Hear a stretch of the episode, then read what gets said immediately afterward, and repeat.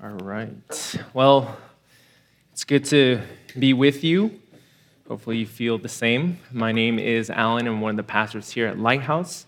Uh, welcome to our um, fellowship group for young adult singles, Praxis Ministry here.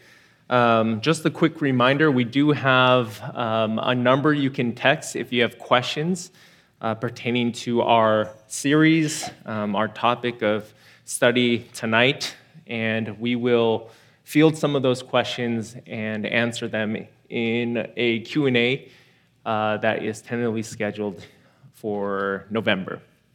But tonight we are continuing um, our dating series. We're in part two. Um, just a quick recap if you weren't with us last week. Um, a week ago, we kicked off our series by looking at 1 Corinthians 7 and what the Bible has to say about singleness.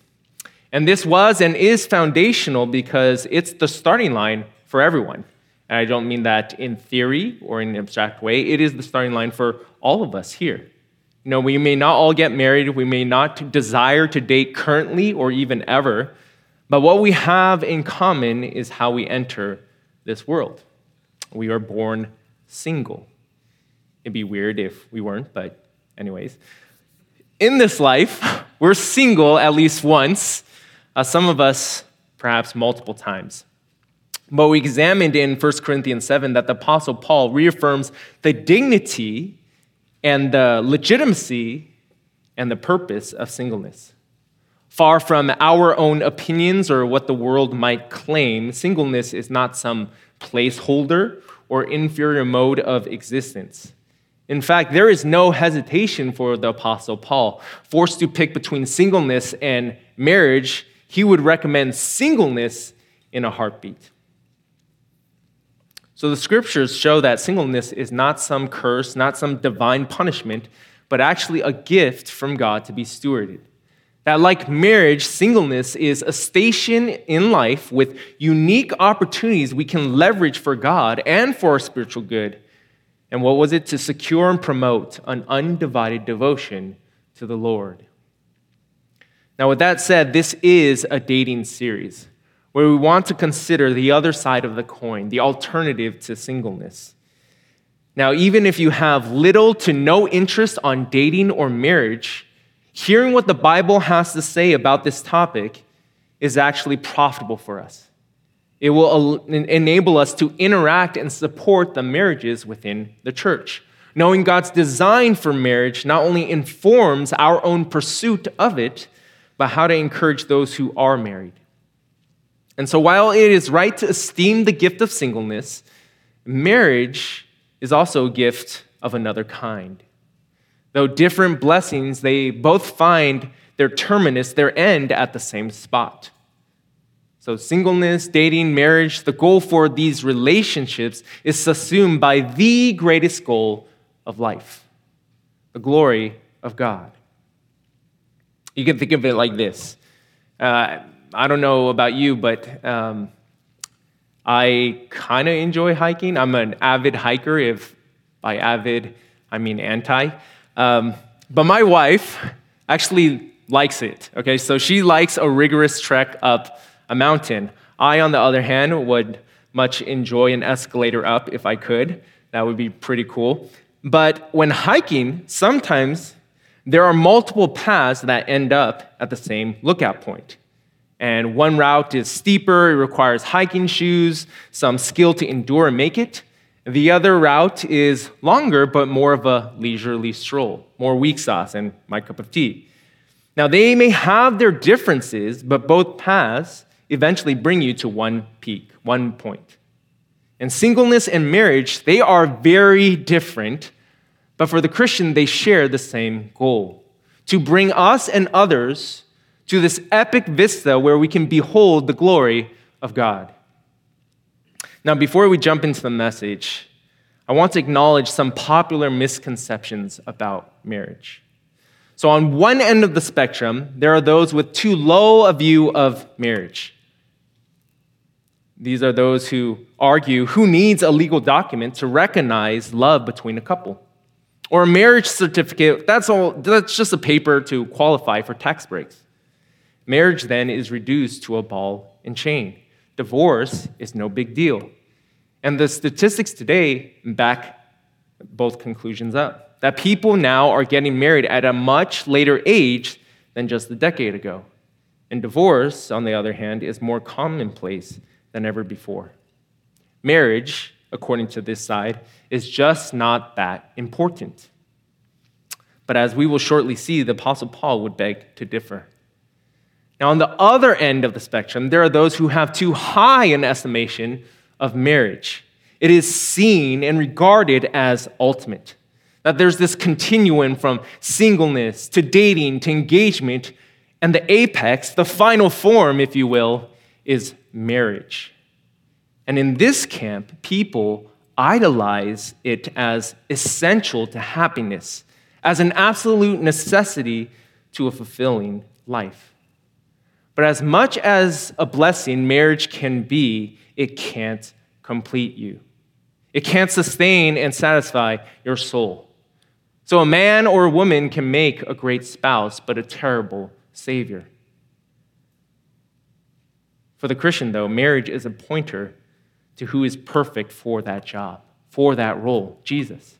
And for the Christian, then, marriage is another avenue in which we pursue, obey, and honor Christ. So let me be clear from the get go. You were not created for marriage. You were created to love, know, and worship the one true God. That's why our series isn't primarily concerned about how our coworkers date or our culture's understanding of marriage. We are not ashamed as believers to take a distinctly Christian approach because we are distinct. We're Christians. And tonight, the Apostle Paul is going to feature the significance of marriage. We'll be in Ephesians 5, focusing on verses 31 and 32. So turn there if you haven't already in your Bibles. For the sake of context, we'll read beginning in verse 22 all the way to the end of this chapter, and then we will pray for the Lord's help. Follow along. Ephesians 5, starting in verse 22. This is the word of God. Wives, submit to your own husbands as to the Lord. For the husband is the head of the wife, even as Christ is the head of the church, his body, and is himself its Savior. Now, as the church submits to Christ, so also wives should submit in everything to their husbands. Husbands, love your wives as Christ loved the church and gave himself up for her, that he might sanctify her, having cleansed her by the washing of the water with the word, so that he might present the church to himself in splendor, without spot or wrinkle or any such thing, that she might be holy and without blemish. In the same way, husbands should love their wives as their own bodies. He who loves his wife loves himself. For no one has ever hated his own flesh, but nourishes and cherishes, it just as Christ does the church, because we are members of his body. Verse 31. Therefore, a man shall leave his father and mother and hold fast to his wife, and the two shall become one flesh. This mystery is profound, and I am saying that it refers to Christ and the church. However, let each one of you love his wife as himself, and let the wife see that she respects her husband. Let's pray. God, we ask for your help. Lord, we need much grace because we probably come to the table with all sorts of preconceived notions, distortions, or accurate readings of what marriage is all about. And we need your word to pierce through the haze that we might see what you have designed marriage to be. Father, grant us humility to receive your word, that even as we struggle and wrestle with it, you would be refining not, not only our understanding of marriage, but how we are to live in light of this gift, this institution. That whether we are single today or married in the future, we would make it our aim to please you. And so use your word powerfully to equip us and grant us meekness to come in submission, trusting that you are good, you are wise, and that what you have outlined here is for our benefit. Lord, we pray that your Spirit would be here to convict, to guide, to teach, and to mold us to become more and more like Christ, and to handle and treat marriage with the respect and dignity that you desire. We pray these things in Christ's name. Amen. Like the message on singleness last week, we're going to follow the same pattern. We're going to go from exposition to extrapolation. So we'll work our way through the text concerning what the Bible teaches about marriage before closing our time with some application for dating. First, we'll take a look at the what. The what, the union of marriage. And let's look again at verse 31. Paul writes, Therefore, a man shall leave his father and mother and hold fast to his wife, and the two shall become one flesh. What I want you to observe first is that there's quotes around this verse. Paul is drawing from the Old Testament, showing there is history to marriage. Back to the first and quintessential verse, Genesis 2:24, as Alessandro read for us. And this is crucial. This is ground zero because this is where Jesus goes when he teaches on marriage. This is where the apostle goes. This is foundational in how we understand marriage, that it is tied to God's design in creation.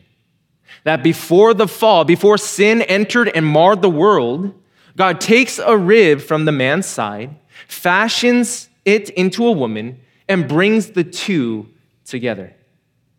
In the Garden of Eden, God officiates the first marriage ever. And he summarizes this holy matrimony with the very verse that Paul cites in Ephesians. The emphasis erupts at the end. They shall become one flesh. One flesh. Now, I want you to put on your detective caps because have you ever thought about how strange this verse is in context in Genesis? Here you have Genesis 2:24, the summary of man, father, and mother coming right after God joins who? Adam and Eve. But has that provoked you to be curious? Who's Adam's father? Who's Adam's mother? It's not a trick question. He has neither because he is the first human being created, right? Which then begs the question logically, who's this lesson, who's this instruction for in Genesis 2:24? I'll tell you, it's for you and for me. You see, from the very beginning, when God makes this declaration over marriage, he has us in mind. That's why Paul cites it. This verse was written for all subsequent generations, all future marriages. One flesh union is God's divine idea, his divine pattern from the garden and life thereafter. If this is then the definitive description for marriage, we do well to mull over what this one flesh union means. Obviously, there's a physical dimension to this. Sex is a gift from God to tangibly experience the intimate bond that exists between husband and wife. But I want to remind you sex in marriage is but one expression of this union not the only one. In marriage, husband and wife are united in finances, sharing bank accounts, united in housing, living under the same roof. There may be extreme exceptions, but this is supposed to be the norm. And yet, you would never say marriage is just about one of these things. They are expressions of union, but not the essence. God says the essence of marriage is in a deep, all encompassing spiritual reality. In one fleshness, this new identity. And this is so elementary, it changes everything, including how we relate to others. I mean, look at how this verse begins Genesis 2:24. When you're brought into this world, there's no relationship more foundational than the one you have with your parents. But one flesh union, marriage, it even redefines our family structures. No longer under the protection of his father or the nurturing care of his mother, man leaves his family to form his own with his wife. And this togetherness is so close. The only way to convey such intimacy is through fusion from two to one.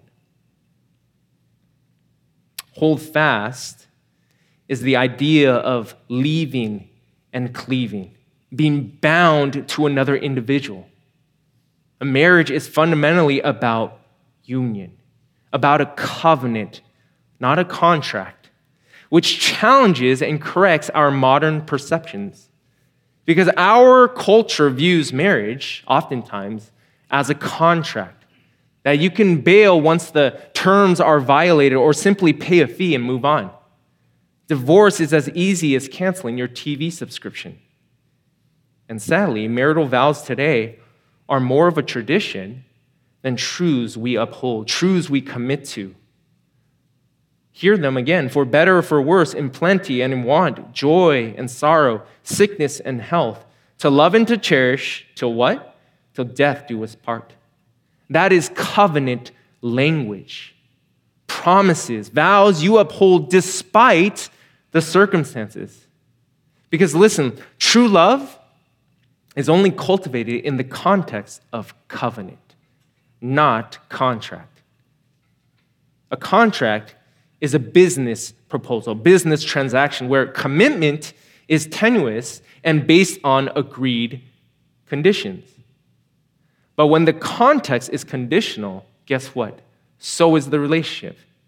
When you can dissolve a marriage like ending a lease, there is no room for vulnerability, for weakness, for difficulty.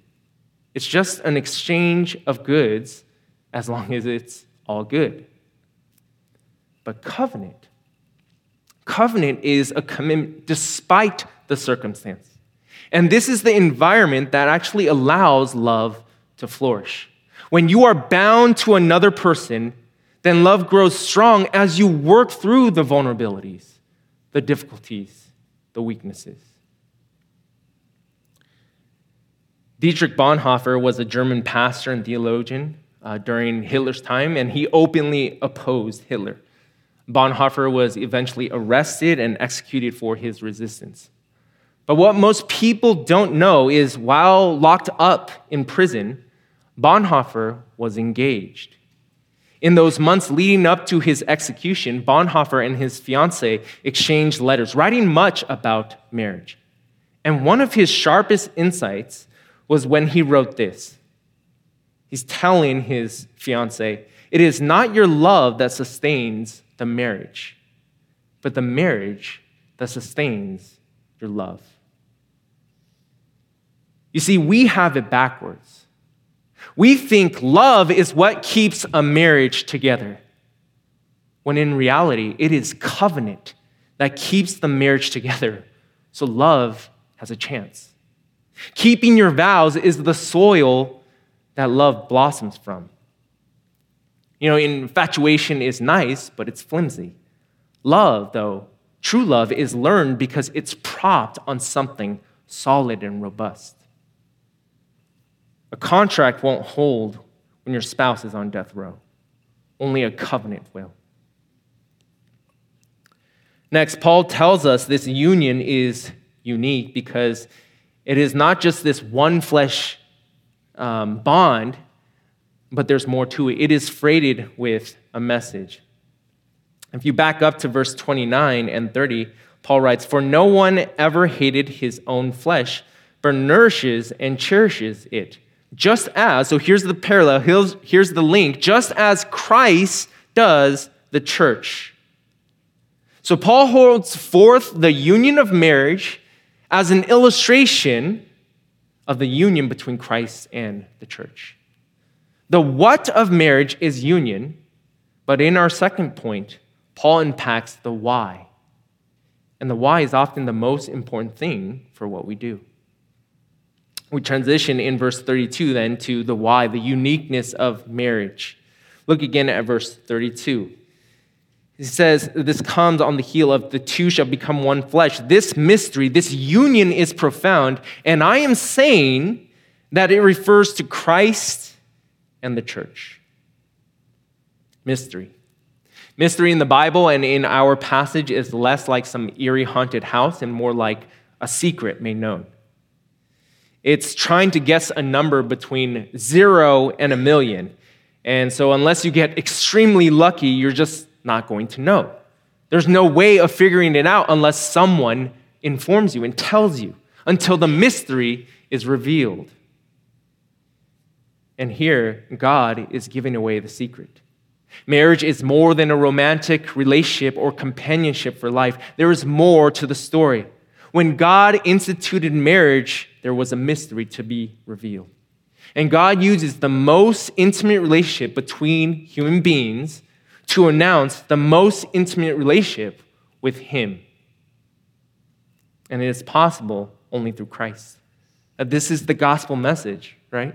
that Jesus descends from the company of angels to be surrounded by livestock in his humble manger. He leaves the throne of heaven to wear eventually the crown of the cross.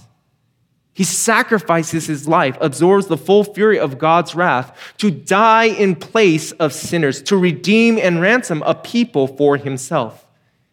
You see, Jesus demonstrates the truest love of a husband in his relentless pursuit, in his unwavering devotion to his bride, the church. And this relationship is the unabridged version of every marriage. This is the message packed into every Christian union. That's what is unique about marriage. No other relationship is afforded this privilege. Marriage alone is supposed to be the gospel in miniature.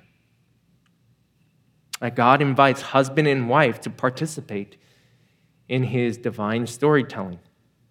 And in the weeks ahead, we'll see how husbands and wives fit into this cosmic play, if you will. They are handed different scripts. The wife is cast as the church the husband steps into the shoes of Jesus Christ. But tonight, we look at the finale. The uniqueness of marriage is in how the husband and wife act out eternity's greatest romance. Now, we'll deal with the ramifications shortly, but I think it's obvious. God's purpose for marriage is evident, which means to deviate from it is to only set yourself up for disaster.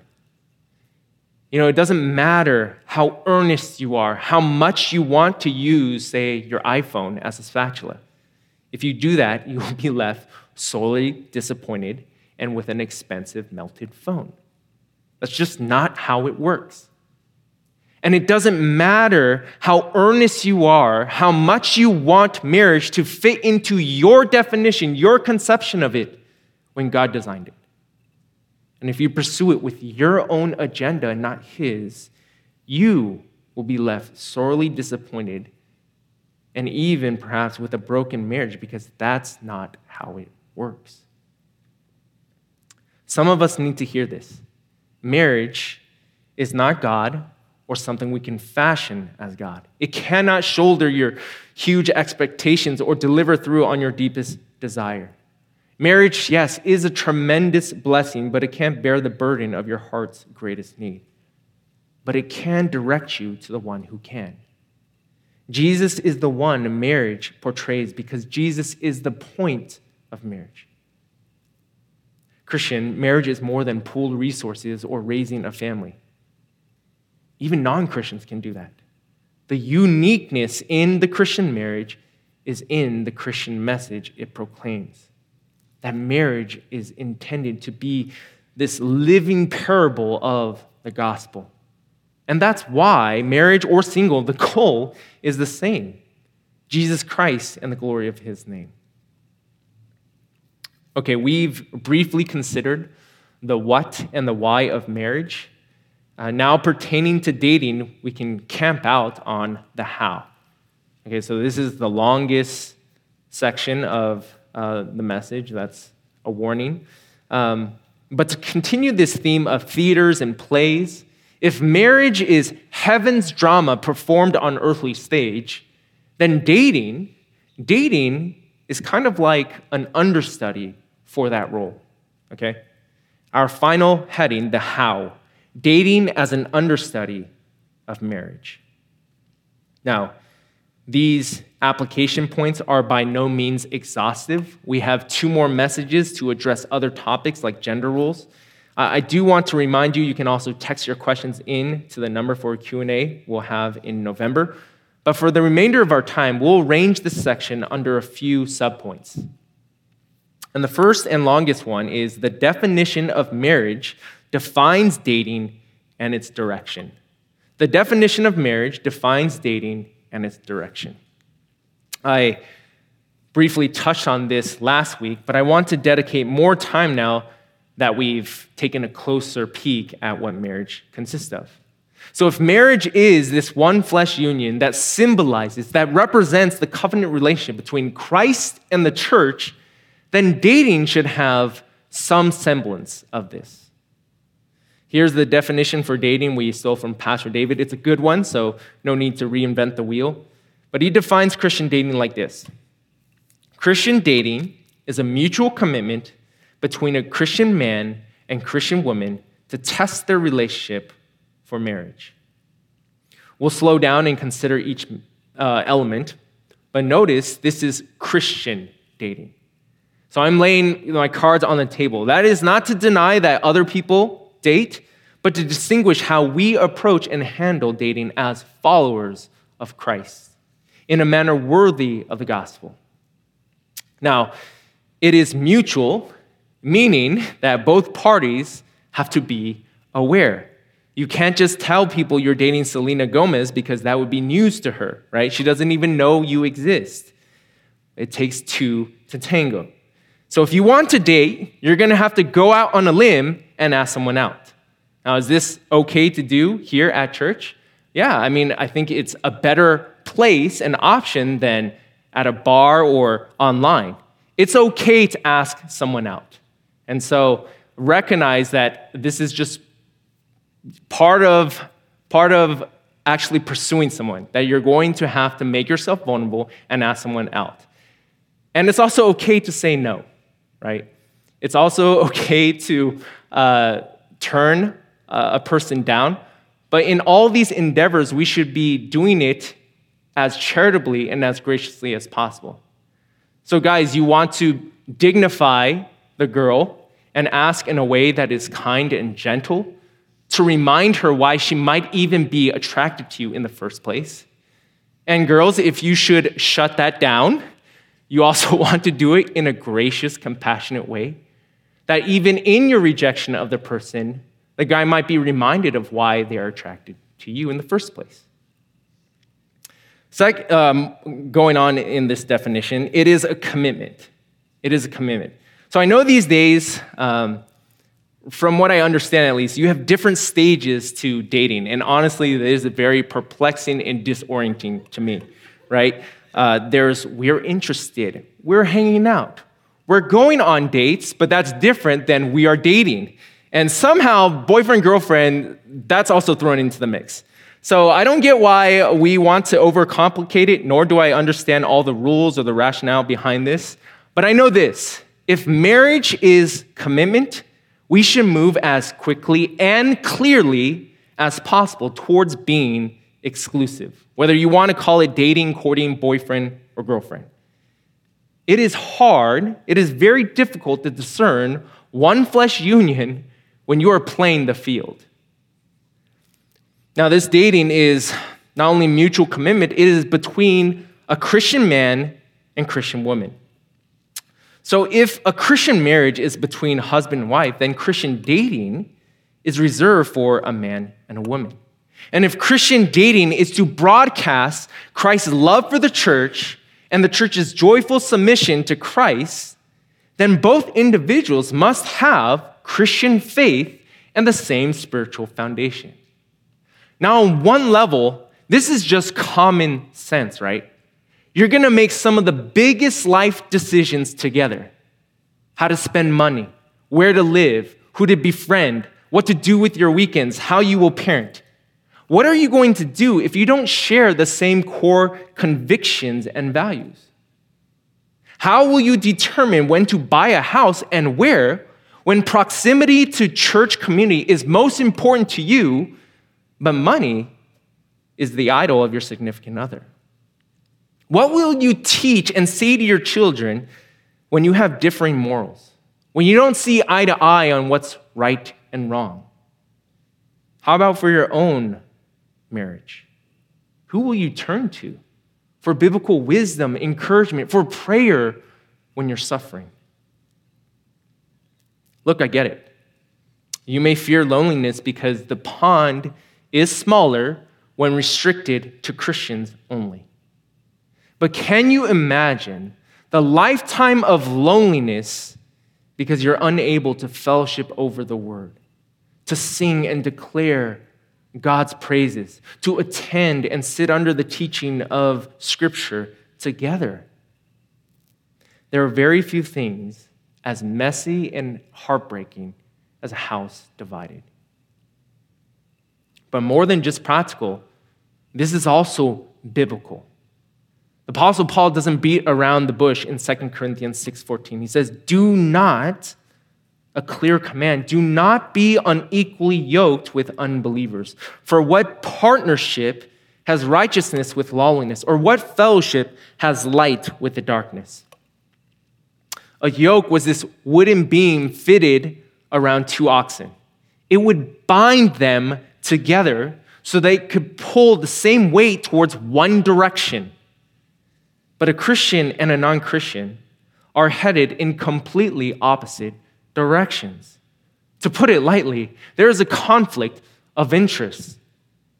As Christians, the greatest commandment is to love God with all our heart, soul, mind, and strength.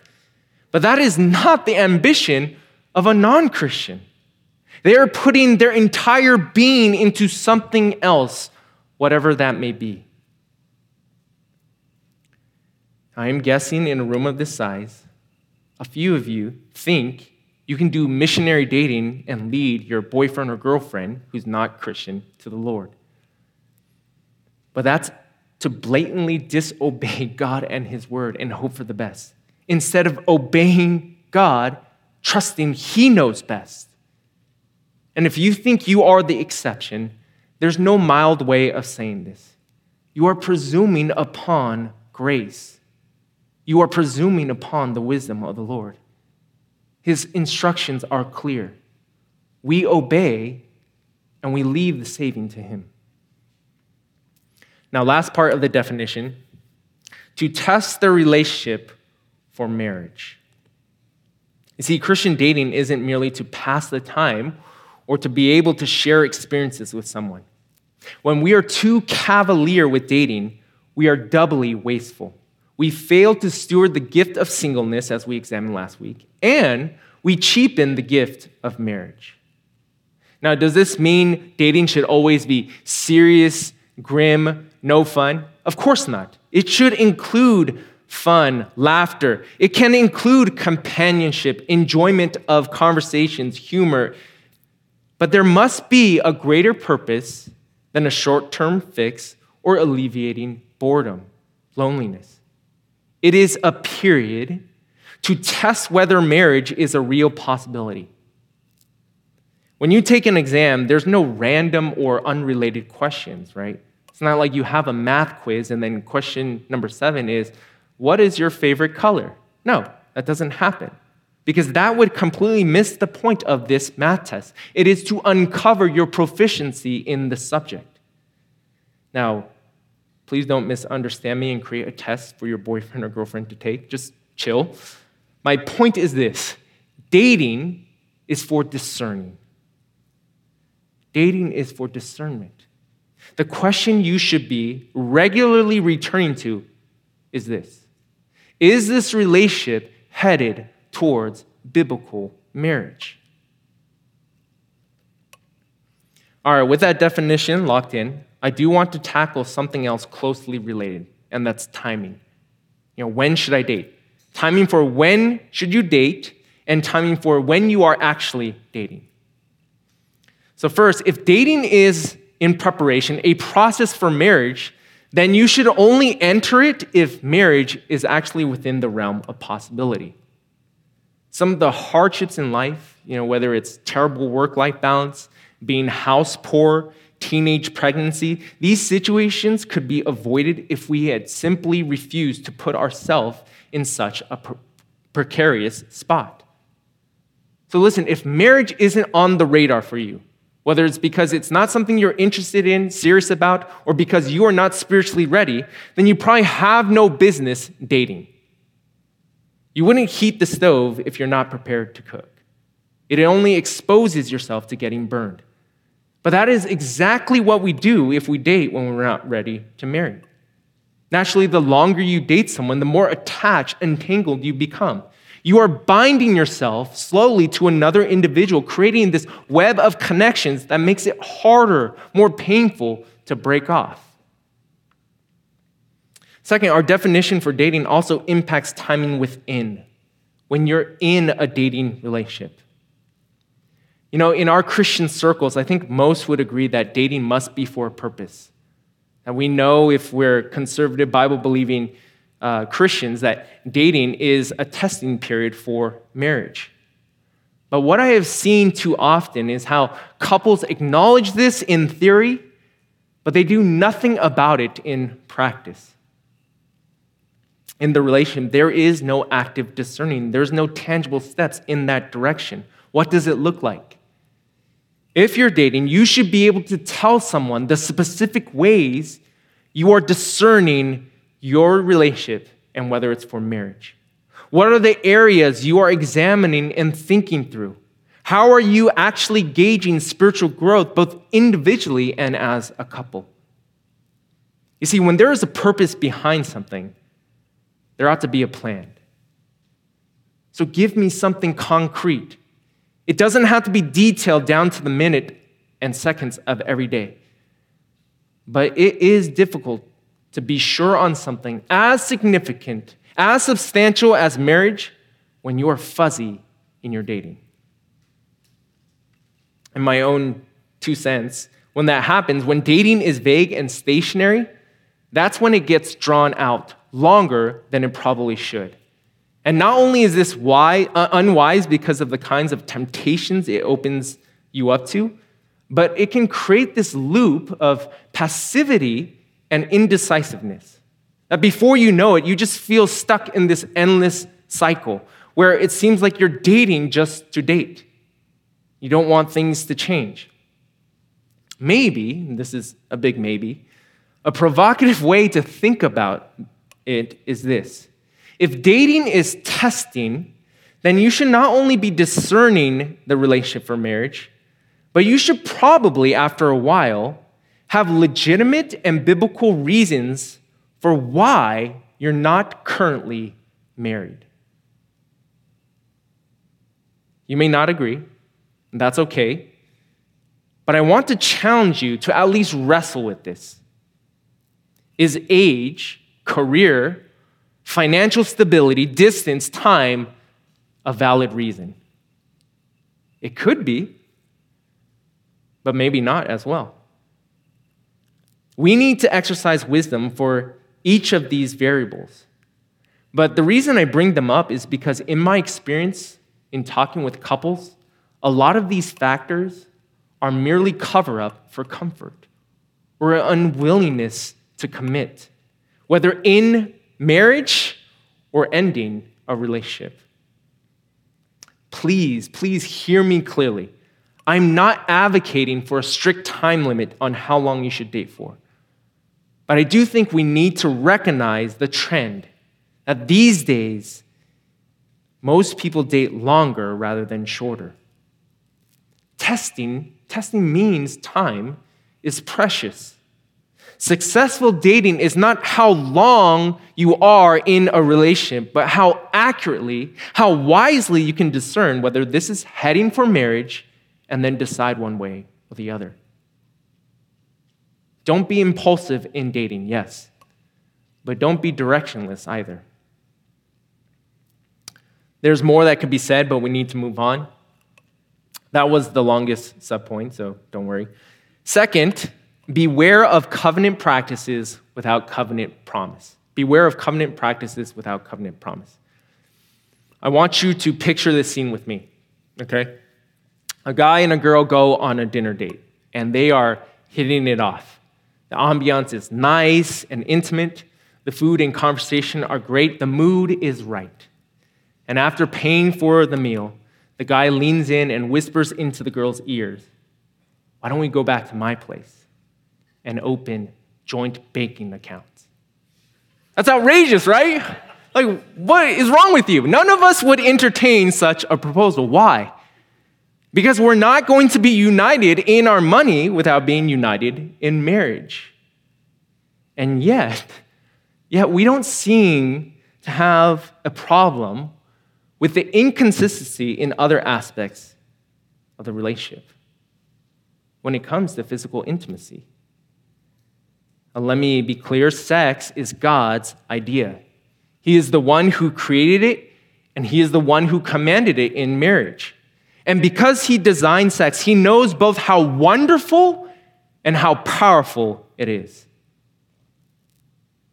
Fire in the fire pit is life giving and amazing.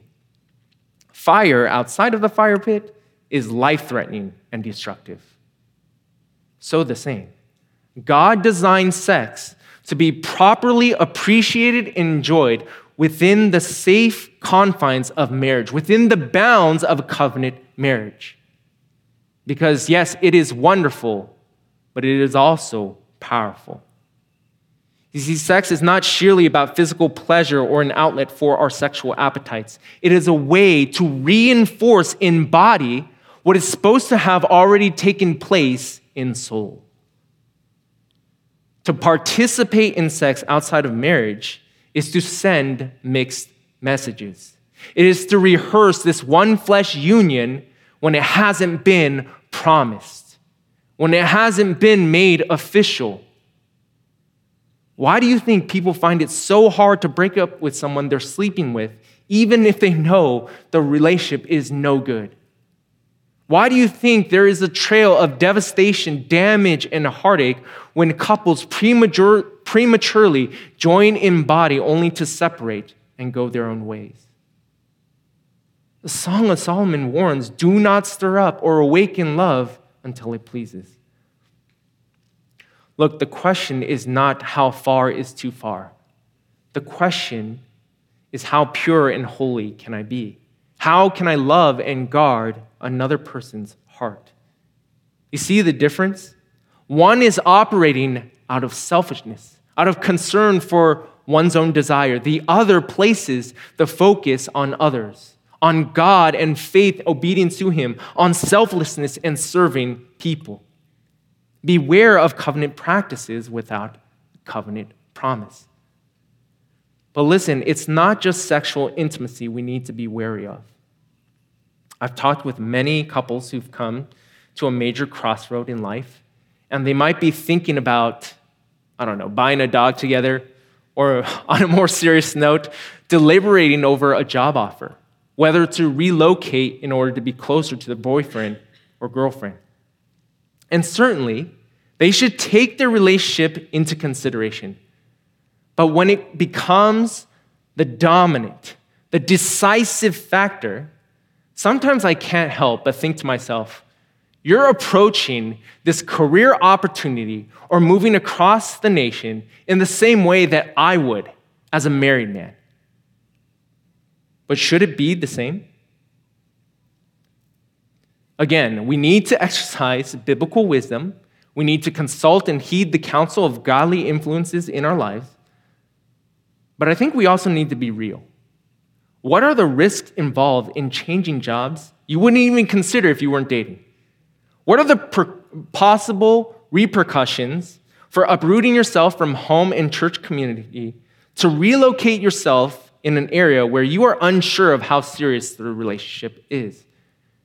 These are just mere hypotheticals, but we need the right principles to work through these scenarios. I'm not saying dating doesn't enter the conversation, but the more our actions and decisions resemble marriage, the more I think we ought to be certain or committed in that direction. It should match up. Covenant promise without the practice is shallow and fake. But covenant practices, ones that are explicitly reserved for marriage without covenant promise, is confusing at best and foolish at worst. So, what are our options? Well, there is something that's safe to practice because it's not restricted, not exclusive to marriage. Practice selfless serving. The last implication marriage has on our dating is to prepare, your, uh, prepare individually what you will pattern together. Prepare individually what you will pattern together. The idea of relationships as covenant and not contract doesn't have to be just romantic. Ask yourself are you a committed, reliable, and sacrificial person? Are you a person of integrity? And if you are dating, is that how you see your relationship?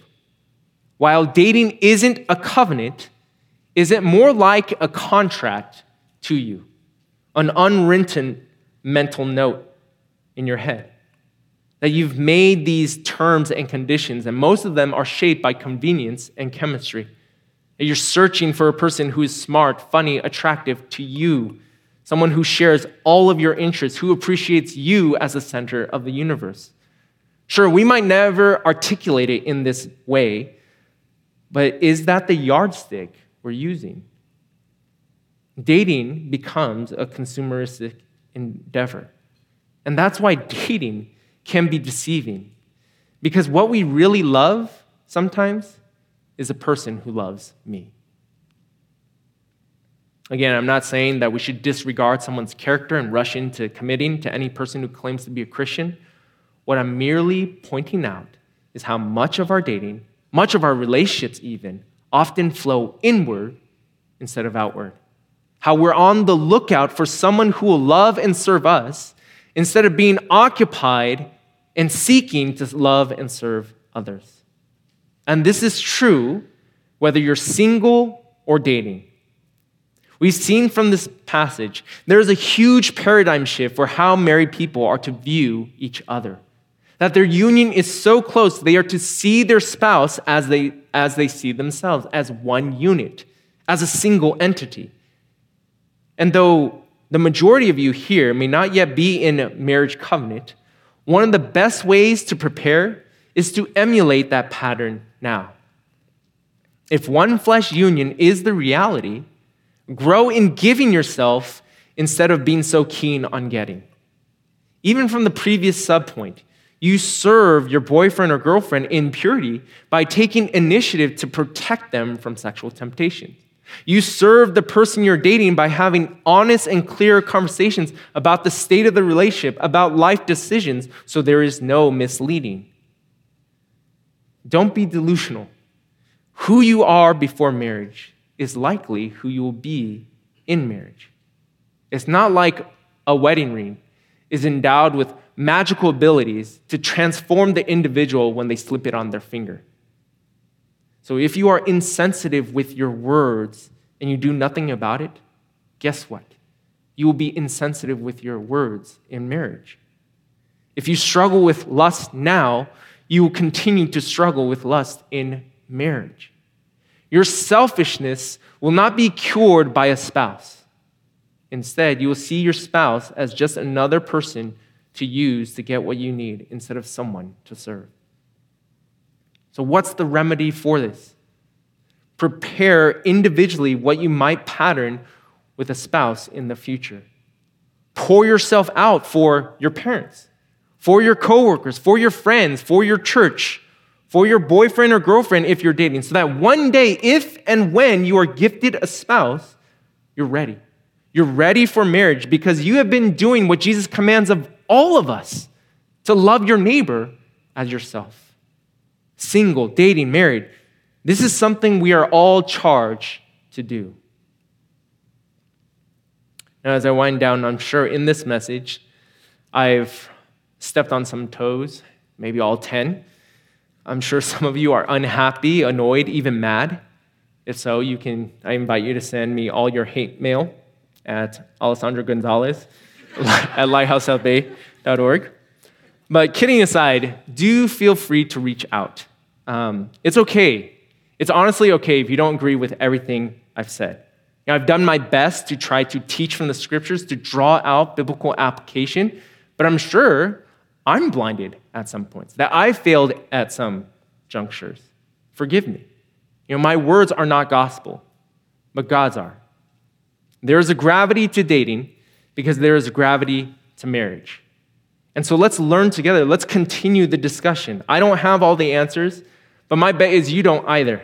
We can humble ourselves before God's word and study it as the body of Christ. For some of you, this message has been hard to receive, not only because it's challenging, but because you feel guilty. Mistakes have been made. You've messed up in previous relationship, whether it's wasting time using people, giving in to impure desires. What I want to say to you is while dating and marriage are serious, so is God's grace. There is always hope, beloved. He doesn't just care about his precious institution of marriage, he cares about his precious children. And it's that promise marriage is meant to exhibit that He will never leave or forsake us, no matter how much we blow it or how big we sin. That in Christ, He will be faithful to us as we strive to be faithful to Him in our relationships. Look, you can't rewrite the past, but God's grace is sufficient for today. His mercies are new every morning, whether we're single or married. And that is what we want to showcase to the world and to one another to make much of Christ. Let's pray. Lord, we thank you for your word, for the wisdom that is provided in the pages of Scripture. Lord, you are not silent. You have spoken, you have revealed yourself, and you have told us what you've done. Not only in the gospel in saving us, but also in marriage that we might relate rightly that should we be husbands and wives in the future or single, it is all with a desire to honor and please you. And so help us to approach with much humility, with unity as a church as we try to sort this out and navigate through these decisions together. And Father, I pray that from this group would come good friendships, that we might be encouraged and held accountable to live in obedience to you married or not. Lord, we pray that we would have good discussion ahead, though some of it may be hard and sobering. I pray that you provide grace to steer us and lead us in the right direction. Oh Lord, we need uh, much grace, much help, and so we look to you. We pray these things in Christ's name. Amen.